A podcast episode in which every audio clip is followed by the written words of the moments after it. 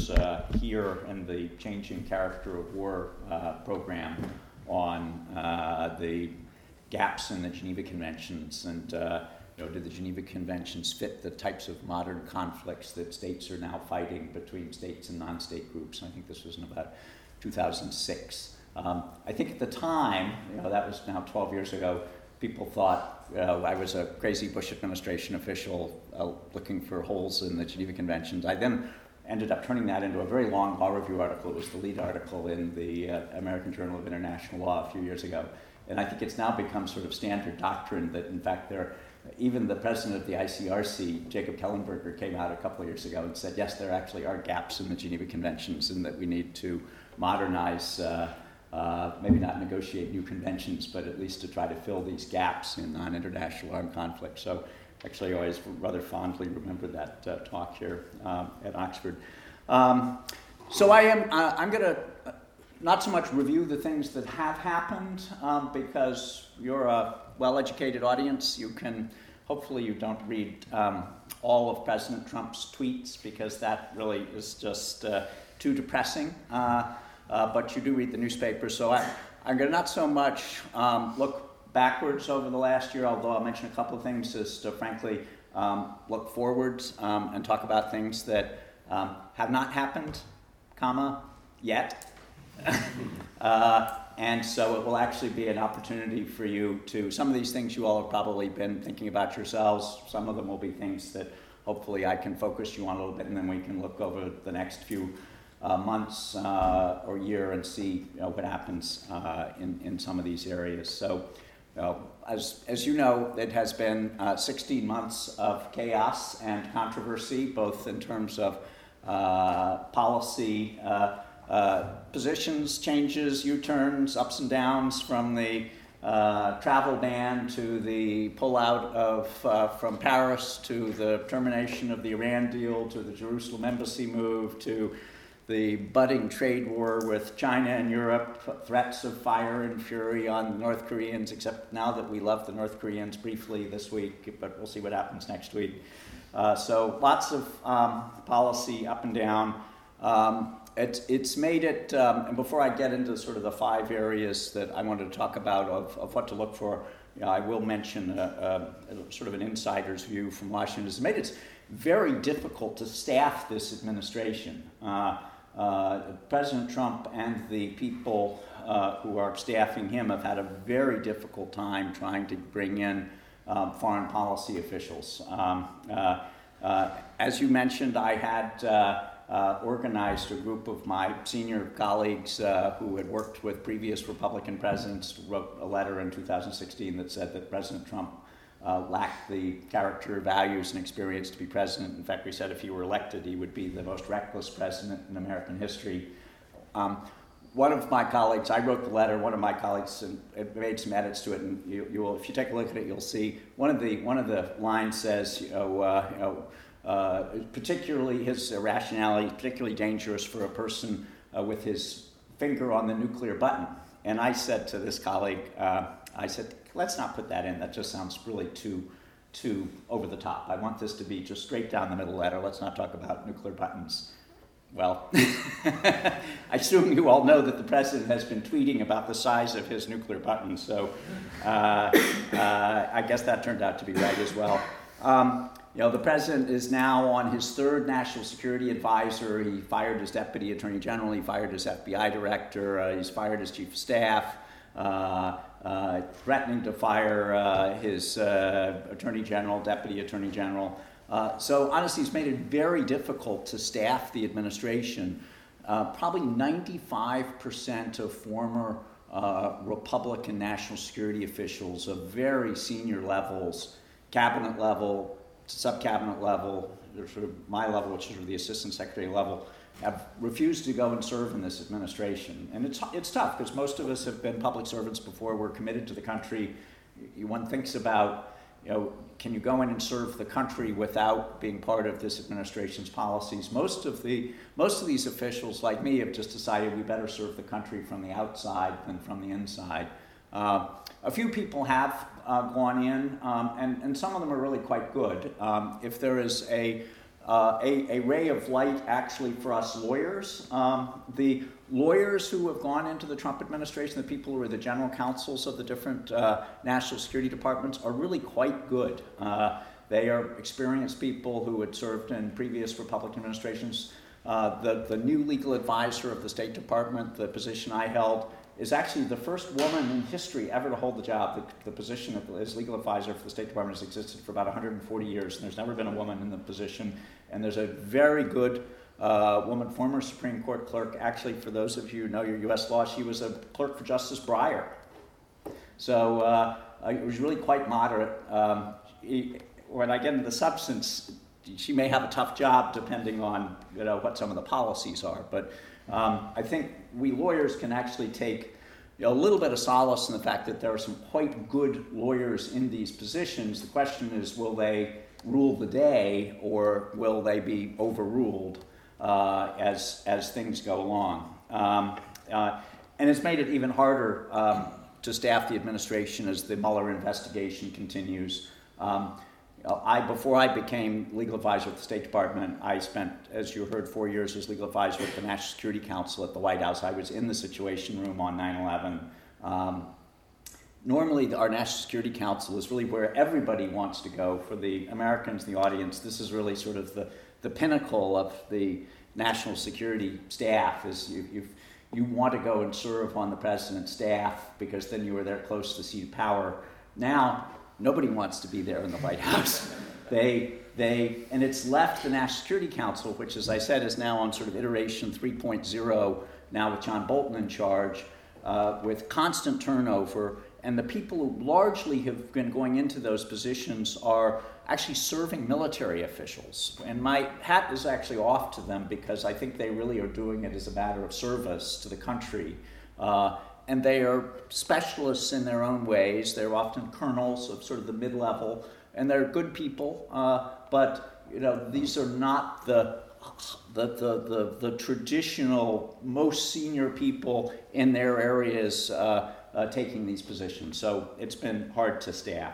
So I'm going to go through um, uh, quickly, sort of through five areas to uh, both to look for, uh, and we will see what happens. Um, First is sort of counterterrorism policy, uh, use of force more generally, uh, uh, treaties and international agreements, um, and then uh, an approach to two international tribunals, the ICJ uh, and the ICC. And I'll just go quickly through, through each of those.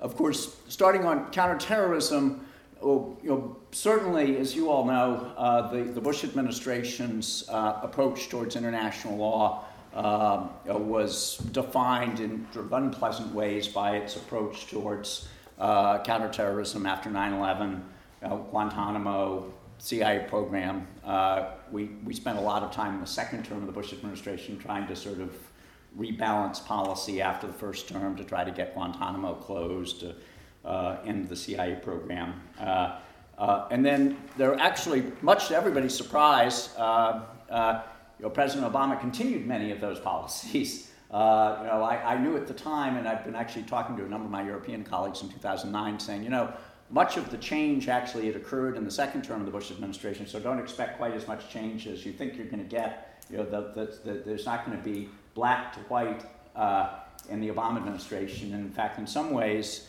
you know, certain policy, controversial policies like drone strikes ramped up enormously uh, during the Obama administration. So anyway, those two administrations were in many ways defined by their counterterrorism policies. So, you know, what are we what are we going to expect from the uh, Trump administration? Particularly since President Trump said, as a or then candidate Trump said, as a candidate that uh, a number of well, everything he says is controversial, but uh, he said a number of controversial things in this area. Uh, you know, he said uh, that he was going to return to waterboarding. He said that he was going to target the families of, civil, or, of, of terrorists. Uh, uh, so he said a number of controversial things. Uh, in fact, um, there has been actually less change so far than one might expect. There's, in fact, maybe been more continuity um, of Obama uh, policies. Um, and I think perhaps the reason for that is uh, that it's less of an issue for his domestic base. Uh, you know, almost all of his policies, you know, all the way down to his you know, expelling the, the football players from the White House last week are really a way to play to his domestic base. And I think his domestic base, you know, while they want to be tough on terrorism, this is not the sort of thing that really motivates them on a day to day basis. So there has there have been some change, but there's not been quite as much as, as one would expect. Um, he has loosened up the uh, Obama administration's rules of engagement, particularly with respect to drone strikes. Um, uh, the number of drone strikes have ramped up uh, quite dramatically. Uh, President Obama, I think, had been sort of stung by the criticism, and sort of towards the end of his administration, as you recall, had been sort of ramping them down, not a lot, but somewhat, and then had these policy restrictions that he had put in place, largely so that he could leave to his successor these policy restrictions. Um, one of the earliest executive orders that uh, President Trump issued, really within about a week, uh, and this was a public uh, national security memorandum, uh, called for a review of counterterrorism policies to determine whether there were some that went beyond what international law required, uh, uh, sort of suggesting that he was not going to do anything that went beyond what was necessary. Uh, this review did take place. We don't know the full uh, bottom line of the review, but based on press reports, uh, the, the administration uh, made very few changes to the Obama administration's rules of engagement with respect to counterterrorism. Um, they, and, and, kept in place, in particular, uh, a requirement that there be a near certainty of no civilian casualties for drone strikes in outside of areas of active hostilities. So uh, that was a that was actually quite a high bar during the Obama administration. That meant places like Pakistan and Yemen and Somalia that the U.S. would really have to know precisely who they were striking and then try to avoid uh, civilian casualties. And so, somewhat surprisingly, particularly after President Trump's statement about actually targeting the families of terrorists, uh, the, the administration has kept this rule on limiting civilian casualties. Now, having said that, um, if you've been following the area closely, there was just a report that came out last week that was mandated by Congress that the executive branch released, probably reluctantly, um, but it was required by Congress that, in fact, reported that there had been 500 civilian casualties uh, as a result of, uh, it wasn't clear whether it was just drone strikes or drone strikes and bombings in uh, Iraq, Syria, uh, Yemen, uh, and Afghanistan. Uh, so, in fact, there have been a fairly high number of civilian casualties. So, I think the takeaway from that is that there's been the administration has ramped up its counterterrorism efforts um, with through drone strikes, but you know, nothing really, uh, no real dramatic change yet. Um, of course, more famously, but I think at least so far symbolically, back in January, you'll recall the president, and this was a sort of a signature thing I think he did at the State of the Union, is he said that he was going to reopen Guantanamo. Now, of course, Guantanamo had never closed, so this really was more symbolic. Legally, what he really did was he took the Obama administration executive order, which President Obama had famously issued on day two of his own presidency on something like January 21st, 2009, and actually did not rescind the entire executive order, just said, I'm rescinding one line in which President Obama had said, I am ordering Guantanamo to be closed within one year. Now, of course, Guantanamo didn't close within one year, so to rescind a line that said that Guantanamo shall be closed within one year was really kind of meaningless. But so it was more sort of sound without a lot of, uh, of significance. He then did order a review led by the Secretary of Defense as to, you know, should Guantanamo continue to be used. That report was finished um, uh, last month. Again, that was not a public report, but by all accounts, it did not recommend that more people be sent to Guantanamo. I personally think, although I think this is sort of an issue for the president's base to say, oh, we're going to send more people to Guantanamo. I think the cabinet agencies are all completely opposed to this because they have seen what's happened over the last 16 years. So I, I cannot imagine that the Secretary of Defense, uh, the State Department, particularly the lawyers at the Justice Department, uh, are recommending that more people get sent to Guantanamo. For those of you who follow this area, we are in the midst of a little squabble between the US and the UK over the uh, two ISIS members, the so called Beatles, who were uh, I think, being held uh, in either Syria or Iraq right now uh, by, um, uh, by a uh, friendly Kurdish group. And the question is whether will they be sent to the United States for trial, and if so, would they be sent to Guantanamo? I'm confident that our Justice Department would not want to do that because it would make trial extremely difficult. The problem is there doesn't apparently seem to be enough evidence to try them in federal court. And the British government is saying, well, we don't have enough evidence to try them in court here in the UK.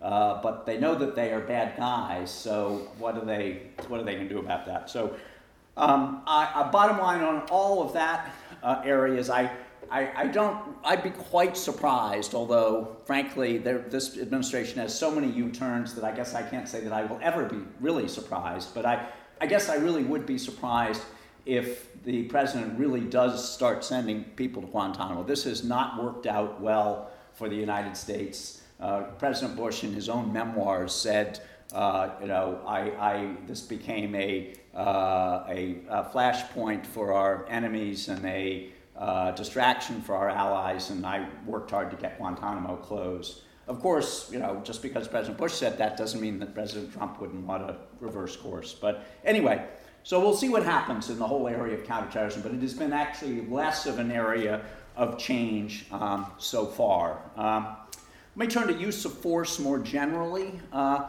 uh, of course, the U.S., when it comes to international law, in the last uh, 20 years or so, has been defined by its use of force and whether it follows international law rules and domestic law rules. Um, I think these are things that President Trump probably you know, knows and cares very little about. Um, and a problem is, other than Secretary Mattis, he probably doesn't have any senior people uh, in his administration who are really trying to urge him to follow international law rules.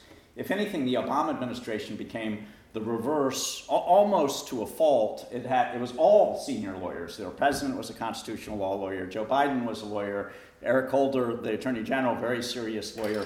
Hillary Clinton was a lawyer. John Kerry was a lawyer. Uh, so you know, the Situation Room meetings actually often would turn into sort of legal discussions about you know international and constitutional law. You can decide for us as lawyers whether we think that's a good thing or a bad thing.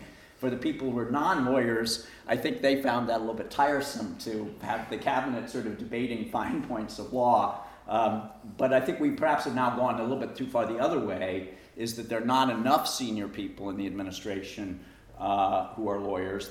Back to the point I made earlier, we do have, though, the general counsels of the departments who are quite good. So, you know, we'll see if we see law begin to infuse more uh, uh policy on use of force. So, what have we seen so far? So, we've seen two strikes against Syria. Of course, you know, that's difficult for any administration to try to square with international law, as we know, uh, because the, you know, there is no right of recognized right of humanitarian intervention. Uh, the uh, Trump administration did not try to justify the two drone, uh, the two strikes in, uh, I guess it was April 2017 and again in April May 2018 did not try to say that they were legal under international law. I frankly think the president just didn't care. Uh, he doesn't talk in international law terms. Um, but um, what was interesting um, was if you read the fine print, um, Nikki Haley, in her statements about the strike just in April, started using more sort of legal language. Uh, and she said uh, that these strikes were uh, lawful, legitimate, and proportionate. Uh, now, just because she says that doesn't make it so, but you know, it, it seemed to be an effort uh, to say that we are recognize that there are constraints here. I suspect part of that may have been because those were joint strikes with the British and the French that we wanted to try to uh, or, at least some people in the administration wanted to try to align themselves uh, with the legal justification adopted by uh, the others. Um, one thing I think that we will see uh, is as these lawyers in the administration sort of get their sea legs, that they will try to act as more of a legal constraint on uh, the president when it comes to some of these policies. Now, it doesn't mean on something like a Syria strike they're going to say you can't do it. I think what they will say is you know, we need to try as best we can to say, uh, explain why a Syria strike is, is, is justified under international law. Um, the president, of course, also famously threatened uh, to rain fire and fury down on the North Koreans. I'm not sure what the legal basis would have been for that. Uh, uh, you know, but again, I, I, I, it's normally the counsel to the president, who's the lead lawyer inside the White House, and the attorney general, and the secretary of state, and the secretary of defense would be advising the president on his legal requirements. It's just not clear that that's happening here. Uh, so uh, I, uh, or, or, whether the president cares about it. So I guess overall on use of force, uh, there does not seem to be sort of any consistent policy on use of force. You'll recall that at the time it was issued, while unpopular, the Bush administration in the first term had announced its policy of preemption, in which it said that if there is a, a, a, a, a national security threat to the United States, uh, and other remedies have been exhausted, uh, that the U.S. would be prepared to use force. Uh, this administration has not yet defined what its policies have, would be on use of force. Uh, so we'll see if they begin as the administration gets more settled uh, to begin to do that. It, it, it, troubles me as an international lawyer that the president does seem sort of unmoored from any, any international legal constraints. Um, let me get into a couple more interesting issues now. Um, treaties and, and, international agreements. So, um, my, uh, my other boss, I, my second hat is at the Council on Foreign Relations, where Richard Haass is the president. Richard Haass has said that here we really do have a strategy. This is the, the, Trump, the Trump administration's uh, strategy is the withdrawal doctrine, that they are basically withdrawing from everything. And uh, you know, he's out of TPP, out of Paris, out of the Iran deal. If you recall, last fall, the United States withdrew from UNESCO, uh, threatening to withdraw from NAFTA. Basically, all of these international agreements, the president seems to be, uh, uh, and, and this is personal animus on his part against these agreements to. Um, uh, beyond that, and this is my first sort of let's watch to see what's going to happen, something that worried me very early on, but hasn't happened yet, is there was a leaked executive order in January 2017. You can pull up in the New York Times. Um, it was just a draft, uh, uh, but that called for a, uh, a moratorium on uh, multilateral treaties and a review of all multilateral treaties to which the U.S. was a party to determine which ones we should withdraw from. Um, and I'll just quote a little bit of language. It, it, required a review of all multilateral treaties that have been ratified and are currently in effect, and recommend to the President whether the United States should continue to be a party. Um, so, this order was never signed. Uh, uh, on the other hand, one worries that this is sort of motivating the at least some in the administration, and it it's obviously um, reflects a real hostility not just to some of these better known agreements that the Trump administration has already withdrawn from, like the Iran deal uh, and Paris, but all multilateral agreements. So uh, uh even if this executive order wasn't signed, um, does that mean that the Trump administration is, is, in fact conducting this review of multilateral agreements to which the U.S. is a party to determine whether they should withdraw, withdraw from war? Now, one of the odd things about this executive order was that the preamble cited as the premise for the need to do this was um, the, uh, the, the bad agreements like the uh, Convention on Elimination of Discrimination Against Women, CEDAW, and the Rights of the Child Convention. Conservatives in the United States have never liked those two treaties because they think it, it interferes with sort of domestic uh, affairs. The funny thing is, the United States is not a party to those two treaties. So, why the premise to withdraw from more treaties should be two treaties that, in fact, we never became party to is, is a little bit unclear. Uh, so, uh, I, watch what the administration is going to do with respect to these other treaties. Is it going to be is it going to be withdrawal from things like you know the uh, ICCPR uh, uh, or, or, or, other things or, or environmental treaties? Uh, you know there was some talk about withdrawing from the UN framework on climate change. Um, uh, frankly, the United States has been in a bad place on treaties recently. Uh, here's a statistic that will surprise you. During the Bush administration, the United States became party to 163 uh, new treaties. Uh, when I was legal advisor during my last two years, the United States joined 90 treaties in two years alone.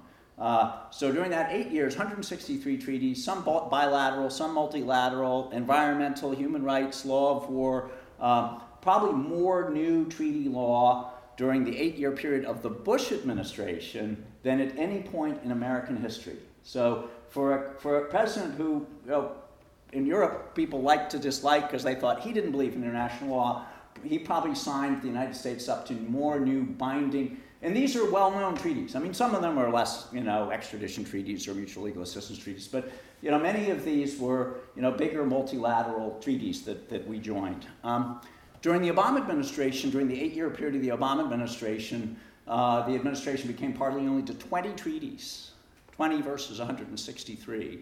Probably the fewest number of treaties during an eight year presidency than at any point in recent history.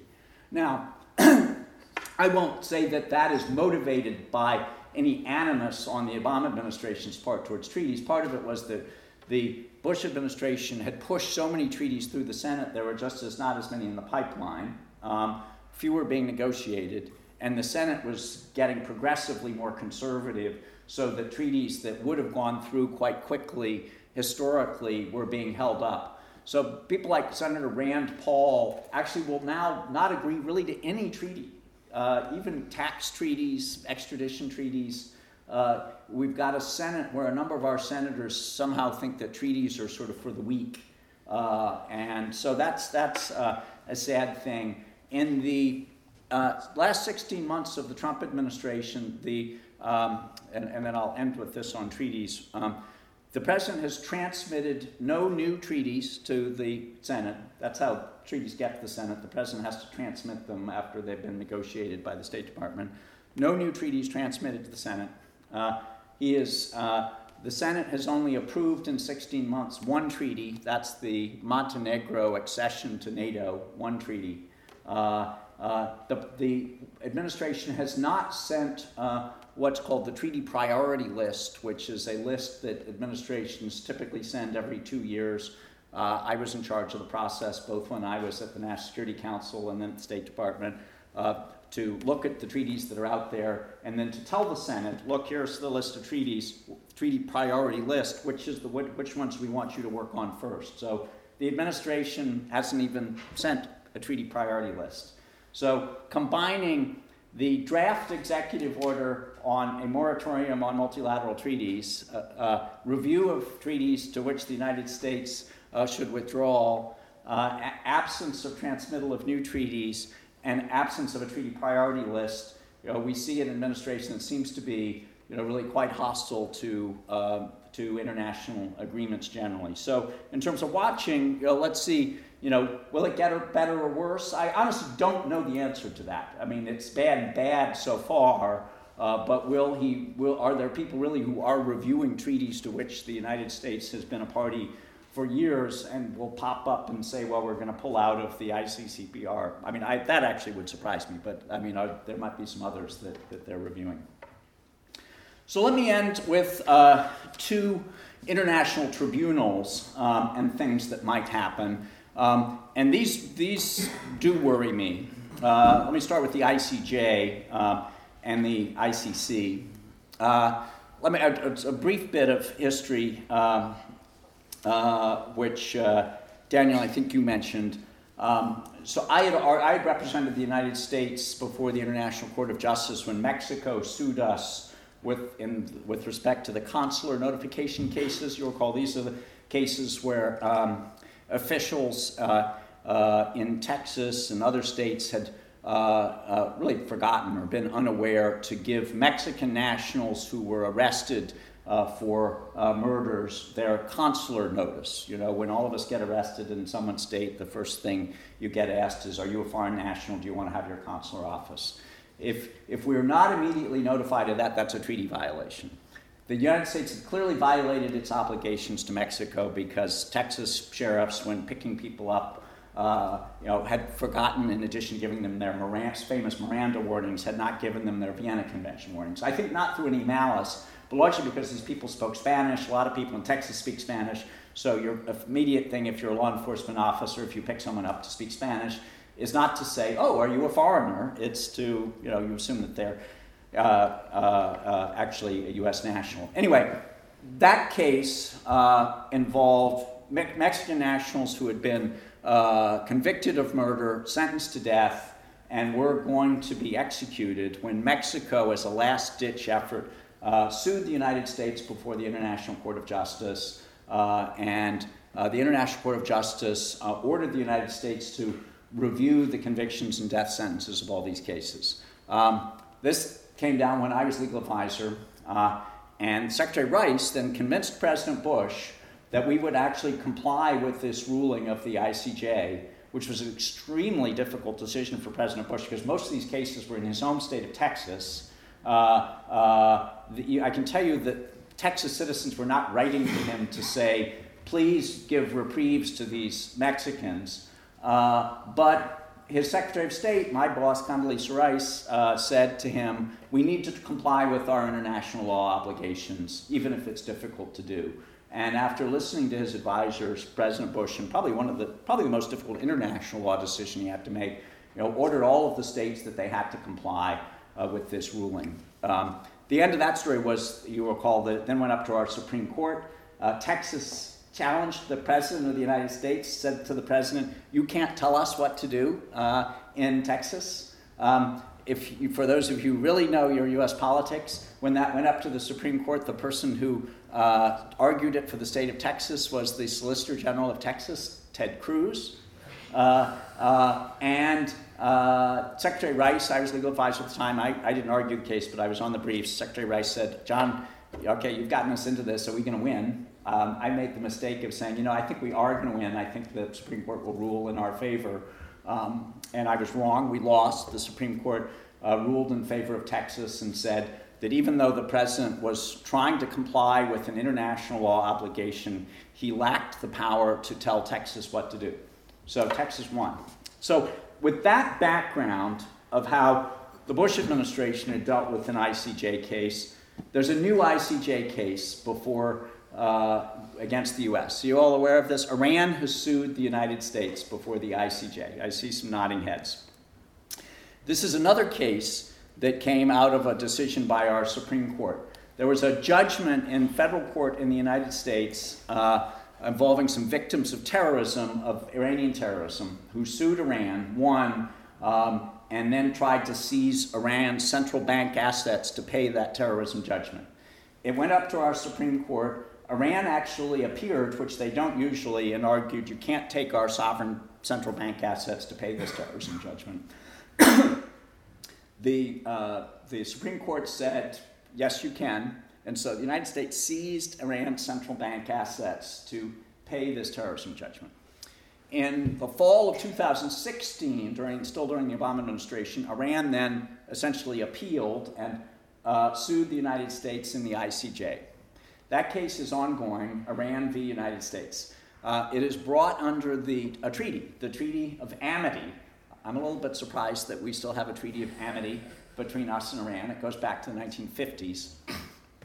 Um, and so this is being quietly litigated right now. So here's my concern, and here's sort of what to watch.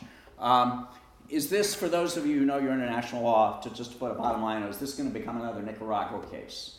Will the Trump administration, um, particularly with John Bolton as national security advisor, take one look at this and say, I am not going to have the United States litigating against Iran under a treaty of amity before the ICJ, and we're out of here.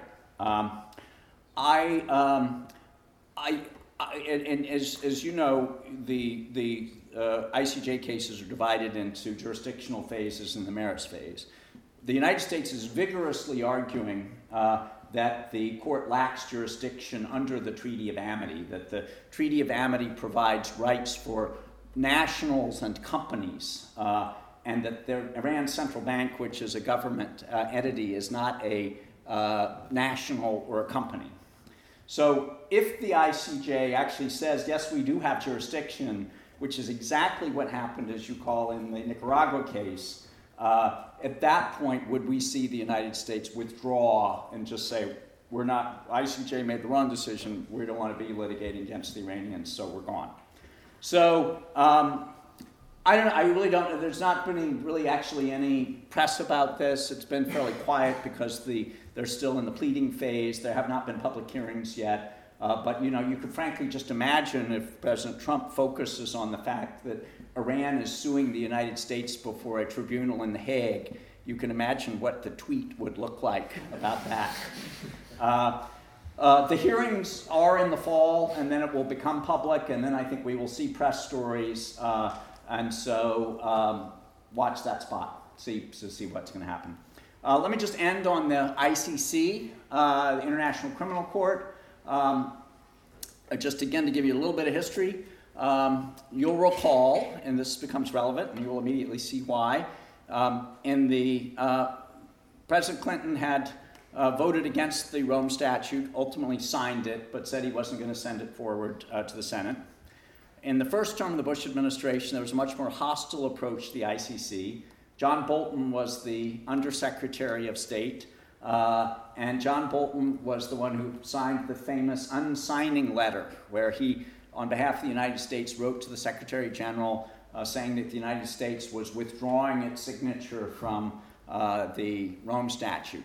John has famously said uh, that that was the happiest day of his life when the United States withdrew from the International Criminal Court. So, John Bolton, um, for whom I served as colleague and lawyer during the time I was legal advisor, has always been very hostile towards the International Criminal Court. um, in the second term of the Bush administration, we really reoriented our policy, as most of you know. You know, when I was legal advisor and I had talked to Secretary Rice about this, we decided that you know, essentially, as long as the ICC was not bothering us, that and it was doing useful work in the world, we would support it because we supported the cause of international justice. So, if you recall, one of the very first things in the Bush administration's second term was the United States actually uh, uh, didn't object to the uh, referral of the genocide in, in Darfur uh, to uh, the ICC. And we, I actually gave a number of speeches saying we'd be prepared to support that investigation. So the arc of US ICC policy in the second term of the Bush administration was uh, essentially constructive engagement, a modus vivendi. You know, we will support the court when we think it's doing work that's, that's important to do. Uh, uh, and uh, the Obama administration really sort of building on that uh, had a slightly warmer approach, but not a lot. I mean, you know, they didn't send the Rome Statute to the Senate. Uh, um, and uh, so that we pretty much had a, a, continuity of policy from 2005 through 2017 for that what is that 13 years uh, of essentially constructive engagement between the U.S. and the ICC. Um, now, uh, and I know many of you know this, the prosecutor, though Fatou Bensouda, who I know pretty well, has been, in fact, investigating the United States over uh, war crimes, alleged war crimes in Afghanistan, and also as part of uh, the CIA interrogation program. And last fall, she asked the uh, pretrial chamber to allow her to open a move from uh, a preliminary examination to a investigation of the United States. Uh, the, we're still waiting to see what the pretrial chamber will do, but people who know uh, the court better than I say that it's almost certain that the pretrial chamber will uh, authorize a full investigation of the United States. So, with uh, the Trump administration and with John Bolton, the architect of the early hostile years of U.S. Uh, policy towards the ICC, uh, if the court opens a investigation of the United States, uh, will that essentially be waving a red flag in front of the bull uh, and therefore reverse the last 13 years of US policy of sort of constructive engagement with the court? Um, I, have written a bit about this because I do think this is avoidable. Um, I mean, people, and I'm, I'm, about to break for questions, and I'd be interested in people's thoughts. I mean, I do know, you know, people have different views that, you know, we should, we should have an investigation in the United States. This shows that we can, you know, large countries can be held liable. You know, the problem is, is that if that happens, uh, the, United, the Trump administration really will declare war, I think, on the ICC. Uh, it will probably badger our friends to cease support, uh, uh, and you know, it, will really serve the cause of, of uh, international criminal justice if that happens. So um, this is something that could actually happen at any time. We are waiting for a decision uh, for the pretrial chamber whether to open an investigation or not. Um, I frankly think if, if, I were a legal advisor, and I've actually said this to people in this administration, I do think this is avoid an avoidable train wreck uh, through some diplomacy that would require some give on both sides. Uh, the United States has conducted numerous investigations, numerous investigations of all of these matters. When the prosecutor conducts her preliminary examination, though, she doesn't do it in coordination with the United States. All they do is sort of look at press reports and you know things that uh, you know investigative groups have done. So I think what would be useful is if the even if the court actually opens an investigation, were to be to say we're opening this, but we recognize that the United States has done a lot that we may not actually be aware of. We're asking the prosecutor to begin a dialogue with the United States to determine what has already been done and then the United States would, in fact, you know, provide more information about what has already been done, um, and and thereby try to sort of avoid a, a train wreck here. Um, so uh, John Bolton wrote an op-ed, which you can pull up uh, uh, last fall before he became National Security Advisor, saying uh, that he really still thought that the International Criminal Court should be throttled in its cradle. Uh, uh, so I, I am I I, uh, when I was legal advisor, we really had worked hard to reorient U.S. policy towards what I thought was essentially a pragmatic approach to the court. Uh, and the question is, will this sort of roll all the way back? So, those are the things to watch. Um, change, will there be changes in U.S. counterterrorism policy where there's been more continuity? What will we expect on U.S. policies towards use of force? More effort to try to explain and justify them. Treaties and international agreements, will we see more of the withdrawal doctrine, more things that we didn't even see coming in terms of withdrawal. Uh, well, what will the approach be to this ICJ case? And finally, what will be the approach to the ICC? Uh, so, those are all things that I said haven't happened yet. Uh, and uh, so, things to watch uh, in, in the days to come. Uh, again, just back to my very first point, I do have um, some confidence in the lawyers who are in the government. Um, on the, uh, so that's a positive point. Unfortunately, this actually shows, this administration truly has shown the power of one individual, the president. I mean, he's the president who really does, often does not listen to any of his advisors, even his cabinet secretaries. And so, you know, he may on some of these things just decide, as he did with the Iran deal or with Paris, this is what I'm going to do, and just overrule everybody. But I'm, I am uh, I do believe that we've got strong institutions in the United States. The judiciary is there, the lawyers are there in the executive branch. We are beginning to see Congress beginning to push back a little bit more. Uh, of course, the American voters themselves may push back uh, in November 2018, and the House may change. So uh, uh, we will see how that all turns out. So, with that, I will stop and happy to take questions on any of these things or things that I haven't mentioned. Please.